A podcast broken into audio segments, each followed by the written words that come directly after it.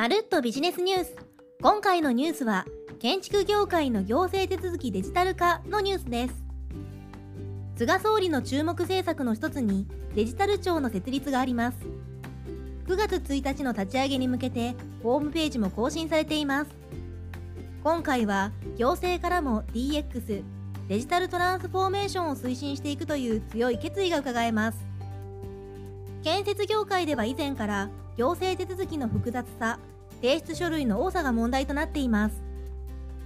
高齢化や建設業就労者の減少問題もあり業務効率化は緊急の課題です。行政デジタルトランスフォーメーションの推進で建設業の業務効率化手続きのデジタル化は進むのでしょうか。現在行政手続きのデジタル化が国土交通省などを中心に複数検討されています。1建設業許可経営事項審査の電子申請。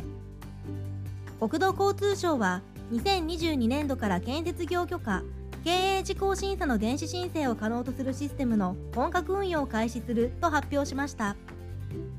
2020年12月から本格的にシステムの開発に着手。すでに建設業許可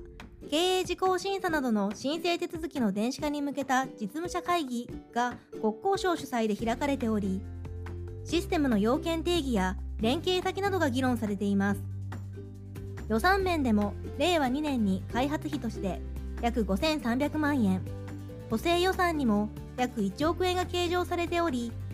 今後本格的に開発やシステムの連携が加速していくこととなります。このシステム開発では利便性向上のために様々な仕組みの導入が検討されています。例えば他省庁とバックヤードで連携したり法人が1つの ID やパスワードで様々な行政サービスにアクセスできる仕組みの導入も検討されています。建設業許可経営事項審査の電子申請は2017年に国が10年後を見据え提言した建設産業政策2017プラス10の中の一つのプロジェクトです。今後も国交省主導で力強く推し進められるとみられています。2道路使用許可のメール申請化続いては道路の使用許可申請のデジタル化です。2020年11月政府は道路使用許可など警察が担当している行政手続きの一部をメールで申請できるようにすると発表しました。2021年の早いうちから早速開始をする予定だそうです。このニュースは建築業界にとっても嬉しいものではないでしょうか。工事の際警察へアナログで届け出なくてはならなかったものがメールでの申請が可能になる。以前から相談などはメールでできましたが最終的な許可申請はアナログで建設会社の大きな事務作業負担となっておりこの政策は業務効率化につながりそうです。3オンラインのドローン所有者登録申請。3つ目は測量で使用が増えてきたドローンの登録手続きに関するデジタル化です。現在は国交省が管理するドローンの登録手続きは存在しません。ですが2020年に可決された航空法改正に基づきドローン所有者の登録制度が2021年から2022年にかけて導入される予定です。国土交通省はこの法改正を受けてオンラインでドローン所有者登録申請ができるシステムを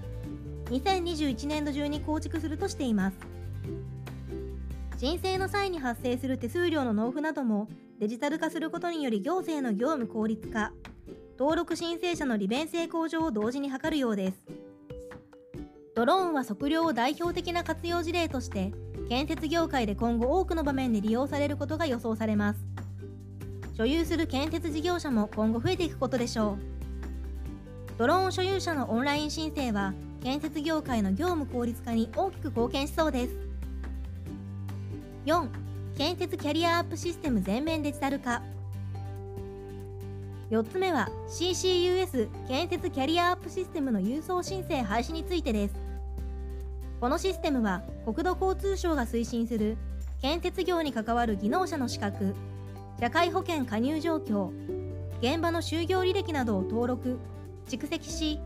技能者の適正な評価や建設事業者の業務負担軽減に役立てるための仕組みとのことです。今までの登録申請は郵送とオンラインどちらでも受け付けていましたが2020年10月より郵送での申請を廃止しました。このシステムは登録者数が右肩上がりに増えており全面デジタル化することによって処理業務の効率化を進める方針です。キャリアアップシステムは職人キャリアのデジタル管理化という側面からも面白い取り組みです。国土交通省は全建設技能者約330万人の登録を2023年度末までに目指すとしています。登録者数増に向けて関係各所と連携を進めており建設技能者キャリアのデジタル化プロジェクトが今後スピードを増して進んでいくか注目されます。建設業界の行政デジタル化。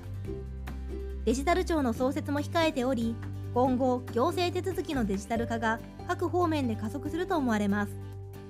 常にキャッチアップすることで業務効率化を進められそうですね。まるっとビジネスニュース。次回も気になるニュースをピックアップしてポッドキャストでお届けします。ぜひお楽しみに。